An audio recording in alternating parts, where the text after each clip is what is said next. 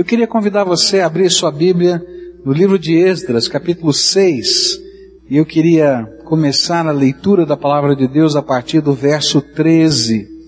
A Bíblia nos diz assim: Tendo recebido o decreto do rei Dario, Tatenai, governador do território situado a oeste do Eufrates, Setar Bozenai e os companheiros deles o cumpriram plenamente. E dessa maneira os líderes dos judeus continuaram a construir e a prosperar.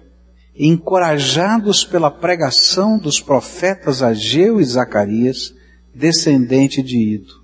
Eles terminaram a construção do templo conforme a ordem do Deus de Israel e os decretos de Ciro, de Dario, de Artaxerxes, reis da Pérsia.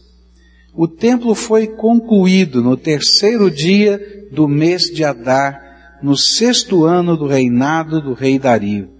E então o povo de Israel, os sacerdotes, os levitas e o restante dos exilados celebraram com alegria a dedicação do templo de Deus.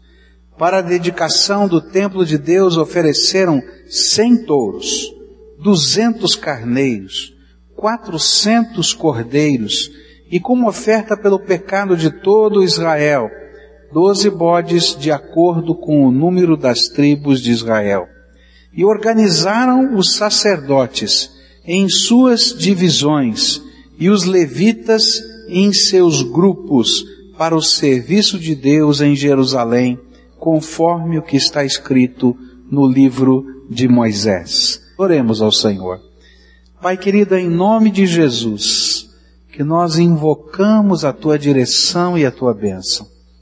Nesta hora, quando vamos meditar na tua palavra, nós reconhecemos, Senhor, a nossa incapacidade, a nossa fraqueza, e nós, Senhor, pedimos, vem com a tua força e vem com a tua graça ministrar sobre nós. Só tem sentido a tua palavra se o teu Espírito aplicá-la aos nossos corações. Por isso clamo ao Senhor em nome de Jesus, fala conosco nessa manhã, é aquilo que oramos, Senhor, crendo que o Senhor nos dará a tua bênção. Amém e amém. Quando nós estamos estudando o livro de Esdras, é impossível não se fazer uma pergunta. Por que Deus queria um templo? Qual é a importância de um lugar para adoração? Por que era propósito do Senhor que um templo fosse edificado ou reedificado? Mas quando nós apreciamos o capítulo 6, e justamente esse finalzinho e os versículos seguintes, nós vamos encontrar algumas razões pelas quais Deus desejava que o seu templo fosse edificado. E eu queria hoje começar a estudar esse texto e olhar para estas razões. Por que que existe um lugar referencial para que o povo de Deus se congregue? Quais são os propósitos de Deus com isso? A razão destas perguntas parece ser tão simples, porque quando nós pensamos em Deus, é fácil entender que nós podemos adorar a Deus em qualquer lugar. Você já não adorou a Deus andando pela rua? Você já não adorou a Deus sentado no seu carro? Você já não adorou a Deus, você, mulher, cozinhando e falando com Deus? Claro, nós podemos adorar a Deus em qualquer lugar. O Senhor está presente em qualquer lugar. A palavra de Deus diz que eu não posso me esconder dele. Para onde eu iria? Então, por que Deus quer um lugar para adoração se nós podemos encontrá-lo em qualquer lugar? Mas é interessante que desde os primórdios da história dos homens, o lugar do sagrado tornou-se um referencial de vida e da nossa necessidade de buscar a Deus. É interessante que há um sociólogo que é um dos mais famosos teóricos sobre cidade. é uma das pessoas que estuda a respeito da cidade, Luiz Montfort. E ele diz o seguinte, que as cidades nasceram não por causa da defesa, quanto muitos sociólogos disseram, olha, as cidades nasceram porque havia necessidade de serem defendidos os homens. Mas ele diz, não, as cidades nasceram por causa do lugar do sagrado.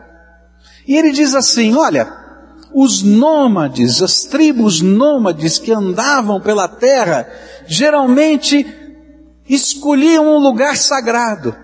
E naquele lugar sagrado voltavam de tempos em tempos para recontar a sua história e explicar os fatos e as razões da sua existência.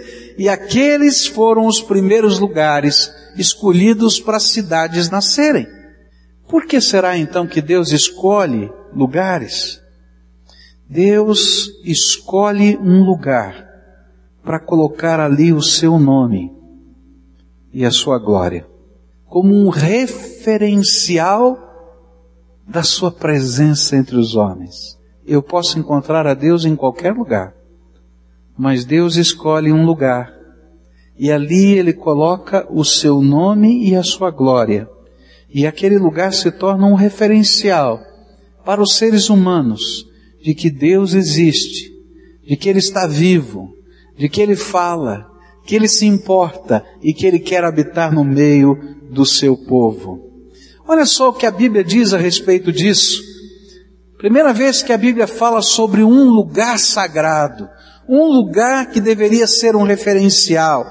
Vem no livro de Deuteronômio, capítulo 16, versículo 11, onde diz assim: E alegrem-se perante o Senhor, o seu Deus, no local que ele escolher para a habitação do seu nome, junto com os seus filhos e as suas filhas, os seus servos e as suas servas, os levitas que vivem na sua cidade, os estrangeiros, os órfãos e as viúvas que vivem com vocês. Moisés era um peregrino no deserto, a tenda do Senhor era armada e desarmada, habitando no meio deles, mas Moisés diz assim: Olha, Deus vai escolher um lugar na terra, e naquele lugar vocês vão edificar um templo, e naquele templo vocês celebrem o Deus que é o Deus de vocês. Deuteronômio 26, versículos 1 e 2 diz assim: Quando vocês tiverem entrado na terra que o Senhor, o seu Deus, lhes dá por herança, e dela tiverem tomado posse, e lá estiverem estabelecidos, apanhem alguns dos primeiros frutos de tudo que produzirem na terra, que o Senhor, o seu Deus, lhes dá, e ponham tudo numa cesta. E depois vocês deverão ir ao local que o Senhor, o seu Deus, escolher para a habitação do seu nome. E a ideia é oferecendo louvor e dando ofertas ao Senhor. Eu me lembro da história que o meu sogro me contou, do avô dele, um descendente de holandeses e que morava lá no nordeste do nosso país, lá no Pernambuco. E todos os dias ele tinha um ritual que era conhecido da família, dos vizinhos, dos amigos. Ele saía da sua casa e ia para debaixo de uma árvore. E debaixo daquela árvore ele orava e falava com Deus.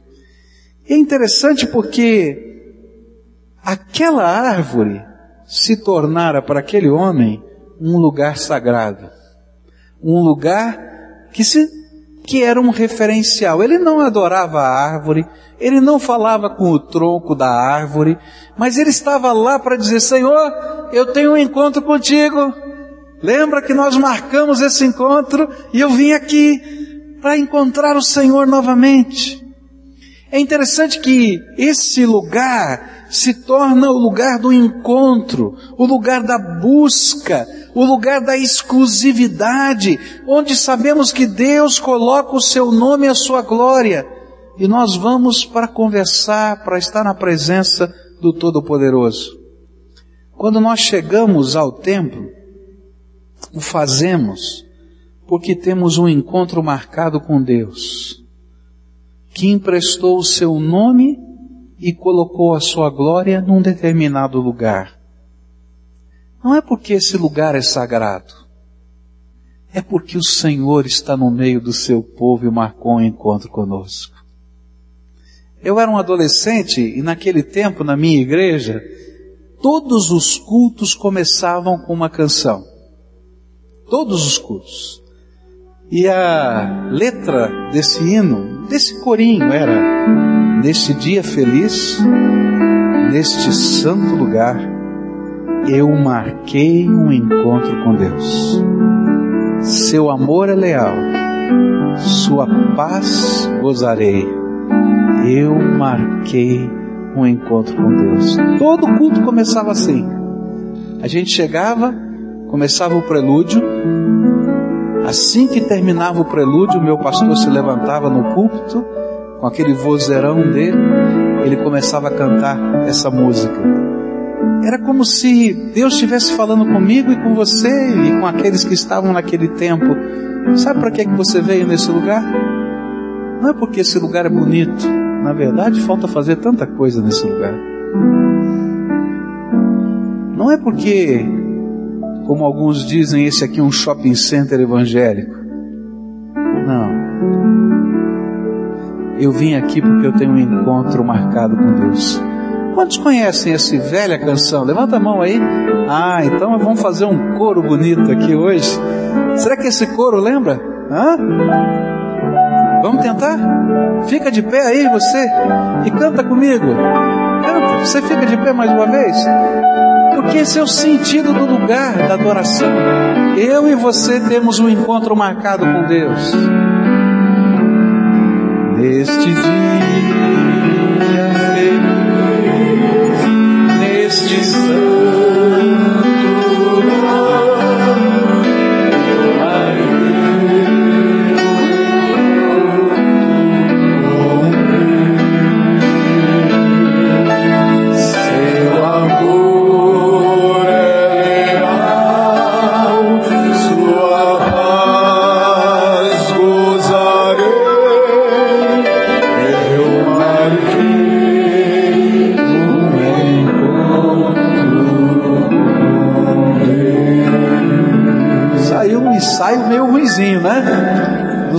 ruimzinho? Vamos melhorar esse negócio?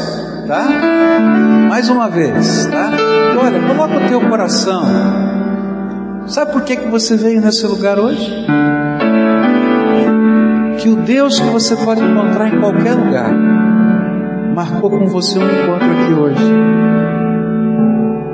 A gente está vivendo um tempo de tudo automático. Eu estava no barbeiro outro dia e estava falando um pouquinho sobre a cidade de Curitiba e falando sobre os polacos. E que os polacos foram uma influência tremenda na alma do curitibano por causa da sua fé, da sua religiosidade, do jeito de ser. Ele dizia: ah, Eu faço parte dessa, dessa tradição. E sabe, no domingo não tinha conversa, todos nós estávamos juntos na missa. E ele disse: Mas como é difícil hoje, né? Ninguém vai, ninguém procura. A gente se esquece que Deus marcou um encontro conosco. Eu posso encontrá-lo em qualquer lugar, como você pode encontrar qualquer pessoa hoje num celular. Mas como é gostoso quando a gente separa um tempo para estar na presença de Deus.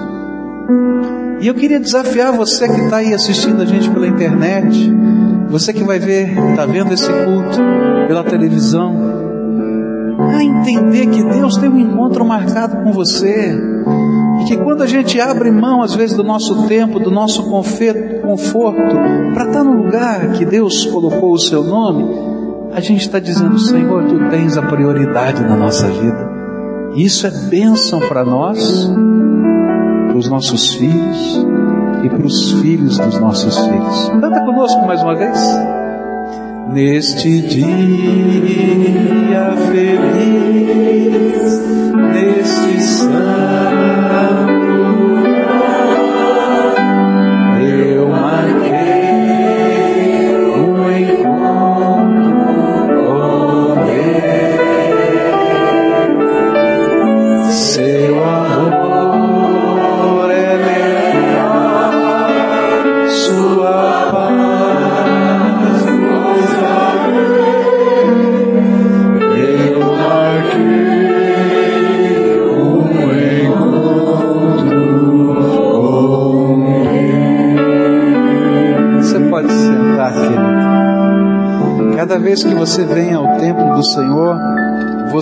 Deus têm um encontro marcado.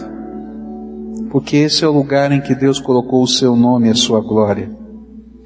Mas qual é a outra razão pela qual o Senhor escolheu um lugar ou lugares para a gente ter esse encontro com Ele? Os versículos 13 e 14 nos falam um pouquinho sobre isso. Tendo recebido o decreto do rei Dario Tatenai, governador do território situado a oeste de Eufrates, Setar Bozenai e os companheiros deles o cumpriram plenamente. E dessa maneira os líderes dos judeus continuaram a construir e a prosperar, encorajados pela pregação dos profetas Ageu e Zacarias, descendente de Ido, eles terminaram a reconstrução do templo conforme a ordem do Deus de Israel e os decretos de Ciro, Dario, Ataxerxes, reis da Pérsia. Uma segunda razão pela qual Deus desejou que o templo fosse reconstruído era que ele dava ao seu povo o sentido de pertencer ao Deus Todo-Poderoso. Eles eram o povo de Deus. Eles eram o povo escolhido por Deus. Não era um povo apenas que tinha um encontro casual com Deus. Mas o Deus Todo-Poderoso era o Deus e o Senhor deles. E eles eram o seu povo. Aqueles que podiam entrar no seu santuário, buscar a sua face, aprenderem da sua palavra, experimentar o poder daquele que pode todas as coisas, eram eles. Que coisa tremenda. No Novo Testamento, nós vamos aprender algo que nos ajuda a compreender isso de uma maneira mais intensa. Quando associa o lugar com cada pessoa. Quando associa o lugar do culto e da adoração com cada um que exerce fé para adorar a Deus. Sabe por quê? Porque nós não somente estamos em um lugar onde Deus coloca o seu nome, mas o lugar sagrado e o sagrado em nós se tornam uma unidade. Pois o templo de Deus é ao mesmo tempo o lugar da adoração e o coração do adorador. Você já viu que coisa tremenda? E é por isso que no Novo Testamento a Bíblia vai dizer assim: vocês, lá no livro de Pedro, vocês são pedras vivas que edificam um templo espiritual. E no Novo Testamento o lugar e o adorador se confundem. É como se Deus estivesse dizendo assim, sabe querido, nesse lugar que eu marquei esse encontro com vocês, eu habito não no meio destes tijolos ou blocos de concreto, mas eu habito no lugar que é construído pelas pedras vivas que representam o coração de cada adorador que está aqui. Que coisa tremenda! E sabe, isso nos dá um sentimento de que nós somos de Deus e nós pertencemos a Deus. E é nesse sentido que nós encontramos a prosperidade que esse texto nos apresenta. Por quê? Porque a prosperidade que Deus quer dar para a gente não são pedras, não são tijolos, não são coisas, mas é a gente saber que o Todo-Poderoso é aquele que cuida de nós, que vai caminhar conosco, e que nós, ao mesmo tempo que temos um encontro no templo, somos o templo e levamos o templo aos lugares onde vamos. Que coisa tremenda! Somos o povo de Deus. E mais do que isso, porque quando eles estavam ali adorando a Deus, eles estavam dizendo, sabe de uma coisa? Não tem rei, não tem exército, não tem nada, nem ninguém que possa nos impedir de pertencermos ao Senhor dos Senhores e do Rei dos Reis, ao Rei dos Reis. Ele é o nosso Senhor E é por isso que a gente pode edificar esse templo. Ainda que os decretos tenham mudado, que os reis tenham mudado, que havia, que tenham existido ordens de proibição e depois ordens de edificação, quem está por trás de tudo isso é o nosso Deus, e Ele é o Rei dos Reis, e eu pertenço a Ele. Sabe, ainda que um dia todos esses reis da terra possam destruir as paredes de um templo como este, como este, eles nunca poderão destruir o templo de Deus, porque nós e o lugar nos misturamos e nos tornamos um. Nós tivemos o privilégio de ir com alguns irmãos aqui da nossa igreja a Jerusalém. E dentro do programa da nossa viagem, eu pedi que nós fôssemos visitar o Muro das Lamentações no dia do Shabat, no dia em que o judeu celebra o seu culto. Alguns dos, dos guias estavam preocupados, dizendo, puxa vida, mas você vai lá no dia de Shabat, tem tanta gente, é tão complicado. A gente pode ir no Muro das Lamentações num dia mais tranquilo. E eu disse, não, eu quero ver o povo lá. E é interessante porque o templo não existe. Só existe um muro de pedras. Mais nada. O templo não existe. Só tem um muro de pedras. E aí nós estávamos ali, andando no meio das várias sinagogas que se reúnem em espaços demarcados naquele grande pátio e celebram o seu culto, todo mundo misturado. É uma coisa bem diferente. Você pode imaginar se as várias denominações evangélicas estivessem reunidas no mesmo lugar, cada uma adorando a Deus num seu culto particular, em cantos diferentes desse lugar. Cada um tem um estilo diferente, cada um tem um jeito diferente. Aí a gente ficava olhando alguns que vinham com uns chapéus muito bonitos de pele, não é? e ali vinham com aquela roupa, com aqueles paramentos, casacos compridos. Aí você via outros chegando, comunidades, sinagogas de jovens, né? Que vinham cantando e saltitando. E aí nós paramos para olhar uma comunidade ou uma dessas sinagogas mais jovens. E eles começavam a brincar de roda. E cantavam louvores a Deus e faziam roda. E lá estava o Wesley. E ele estava ali como quem não quer nada porque é proibido filmar e fotografar, e ele com a sua câmera ali ligada tentando filmar e fotografar. E de repente alguém pega Wesley pela mão e o puxa para o meio da roda e diz: Vem adorar a Deus conosco. E aí o Wesley não sabia o que fazer, jogou a câmera para alguém e a gente ficava segurando a câmera e ele entrou naquela roda e eles começavam a cantar alguma melodia em hebraico que ele começou a repetir e que ele não entendia muito bem. E de repente aquele moço, membro aqui da nossa igreja, começou a chorar. Teve um tempo que ele estava até tremendo.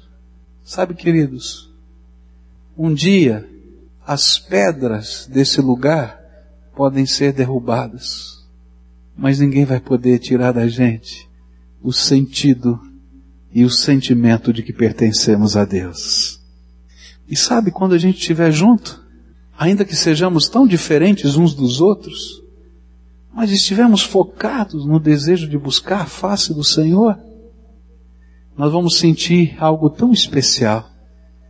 Pertencemos ao Deus Todo-Poderoso e temos um encontro marcado com Ele aqui e por isso estamos celebrando. O que me entristece é que muitos de nós perdemos o sentido e o valor do lugar da adoração, do ajuntamento do povo de Deus, do sentimento de pertencer a Ele, da bênção de a gente poder estar num lugar como esse, adorando a Deus e sentir o Espírito de Deus passeando entre nós só porque Deus marcou um encontro conosco. Hoje eu vim aqui fazer um desafio a você. Tem muita gente que não entende para que edificar um templo. Tem outras razões que eu quero dar para você ainda. Mas eu quero dizer uma coisa para você. Se você não tem qualquer outra razão, lembra só dessas duas. Deus quer marcar um encontro exclusivo com você. Num lugar, para você com exclusividade estar na presença dele. E para ele, o lugar não é tão importante, desde que você e o lugar se confundam e você possa ser pedra viva de um templo espiritual que Deus está edificando. Se esses valores não estiverem dentro do nosso coração e da nossa alma, então toda a nossa religiosidade deixa de ter sentido. Se esses valores não estiverem dentro do nosso coração e da nossa alma, toda a nossa canção se torna xoxa e vazia. E toda vez que nós nos encontramos com Deus, queridos, toda vez que nós nos encontrarmos com o Senhor, coisas tremendas do seu poder e da sua graça vão acontecer. Agora, sabe quando esse lugar vai ter sentido para você? Quando você tiver o seu primeiro encontro com Jesus. E quando esse encontro com Jesus fizer você entender que a presença dele no teu coração faz tudo isso ter sentido e valor. Se estas coisas não têm sentido ainda para você, e se parecem uma grande utopia, um grande sonho, ou simplesmente um lugar de ajuntamento, um lugar de tradição, então é porque você ainda não descobriu que Jesus pode visitar a gente e fazer da nossa alma o lugar da sua habitação e fazer com que nós sejamos uma centelhazinha pequenina do fogo da sua graça que se espalha nessa terra. Mas hoje eu vim aqui para desafiar você a pedir para Jesus uma coisa. Senhor, me visita. Senhor, me ensina a ouvir a tua voz. Senhor, me ensina a conhecer os teus caminhos. Me ajuda a sentir que esse não é apenas um lugar da tradição, mas que esse é um lugar que eu posso ter um encontro contigo, que não para aqui, mas que continua no dia a dia da minha vida. E que eu volto com alegria porque junto com os meus irmãos, nós estamos em família na presença do Papai. Você já teve um encontro com o Senhor? Você já ouviu a voz de Deus no teu coração? Alguns meses atrás eu estava falando a um grupo de estudantes de teologia no Rio de Janeiro e eu comecei a minha aula da seguinte maneira. Olhei para cada um deles, eram 17 alunos na classe, e eu perguntei: o que é que você está fazendo aqui? E aí eles começaram a dar as suas respostas e eu continuava perguntando: mas o que é que você está fazendo aqui? O que é que você está fazendo aqui? E hoje eu quero fazer a mesma pergunta para você. O que é que você está fazendo aqui? O que é que você está fazendo aqui? Porque, querido, se você ainda não ouviu a voz de Deus no teu coração e se você não sentiu o toque dele na tua vida, e se você ainda não pôde se sentir abraçado pelo Deus que te diz você pertence ao meu povo, então você está no lugar errado e você está perdendo o seu tempo. Mas se você sabe que você tem um encontro com o Deus vivo e que Ele está aqui do teu lado e que Ele está falando com você, está tocando a tua alma, então você está no lugar certo e o nosso encontro será uma grande celebração de alegria, porque Jesus está aqui. Eu queria orar por você hoje. Eu queria terminar esse primeiro momento que a gente está estudando, por que Deus quer colocar o seu nome num lugar, para dizer para você, Jesus te trouxe aqui porque Ele queria um encontro com você. Alguns de nós viemos por pura tradição. E hoje ele está dizendo, filho, não saia daqui só com a tradição da sua religiosidade, mas deixa eu entrar no teu coração e você levar a alegria da minha presença com você todos os dias. Alguns vieram aqui, quem sabe por curiosidade, mas o Senhor está dizendo, deixa eu colocar em você o meu nome de tal maneira que você possa sair por essa vida sabendo que você pertence ao Deus Todo-Poderoso e que não tem rei e que não tem autoridade que possa fazer qualquer coisa porque eu sou o Rei dos Reis, Senhor dos Senhores. E nesta manhã eu queria orar por você, para que esse sentimento de pertença e esse sentimento de presença possa fazer parte da tua história e da tua vida. E quem sabe os teus filhos e os filhos dos teus filhos possam levar uma herança muito maior do que pedra, dinheiro ou qualquer outra coisa que você construa. A alegria de saber que eles fazem parte de um povo e de uma família eterna e tremenda a do Deus vivo. Se você quer viver essa experiência com o Senhor, e se você está aberto a buscá-la de todo o seu coração, eu queria orar por você hoje.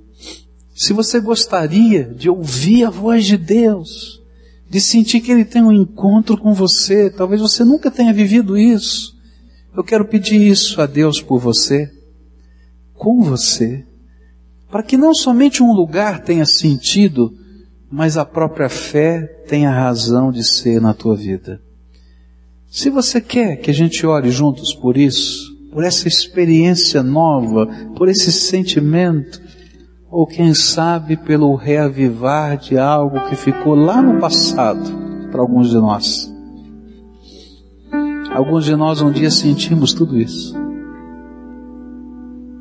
Mas o tempo foi passando, a vida foi correndo, e estas coisas perderam seu sentido e seu valor. E hoje você voltou para cá. Nem sabe por quê. E Deus está dizendo, filho, te trouxe aqui porque eu tenho um encontro com você. E eu quero fazer alguma coisa nova na tua vida. Se você é essa pessoa, chega para cá, eu quero orar com você. Vai deixando o teu lugar agora em nome de Jesus. Vem para cá, eu quero orar com você. Venha. Venha voluntariamente, espontaneamente. Venha com alegria, como quem diz: Senhor, eu quero esse encontro. Senhor, eu quero esse sentimento. Senhor, eu quero conhecer a tua voz.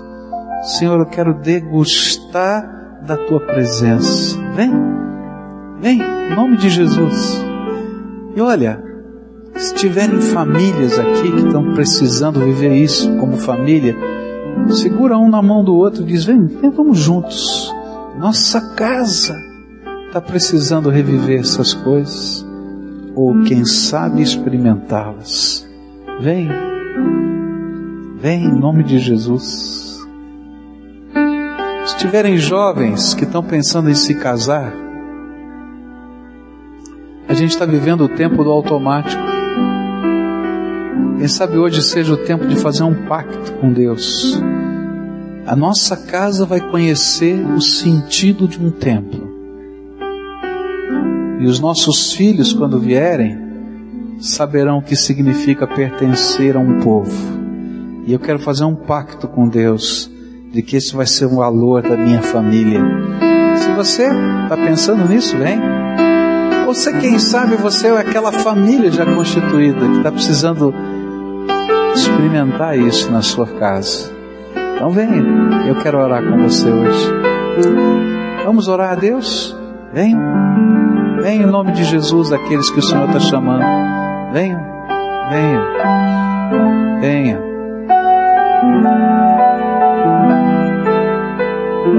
Venha. Vamos orar juntos?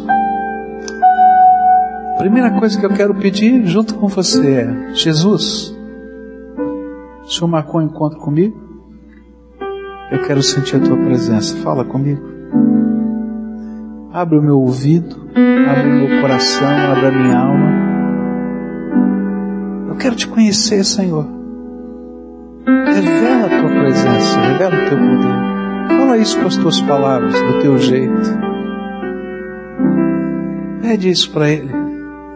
Eu tenho certeza que essa é uma oração que Deus está esperando há muito tempo, porque Ele quer fazer isso.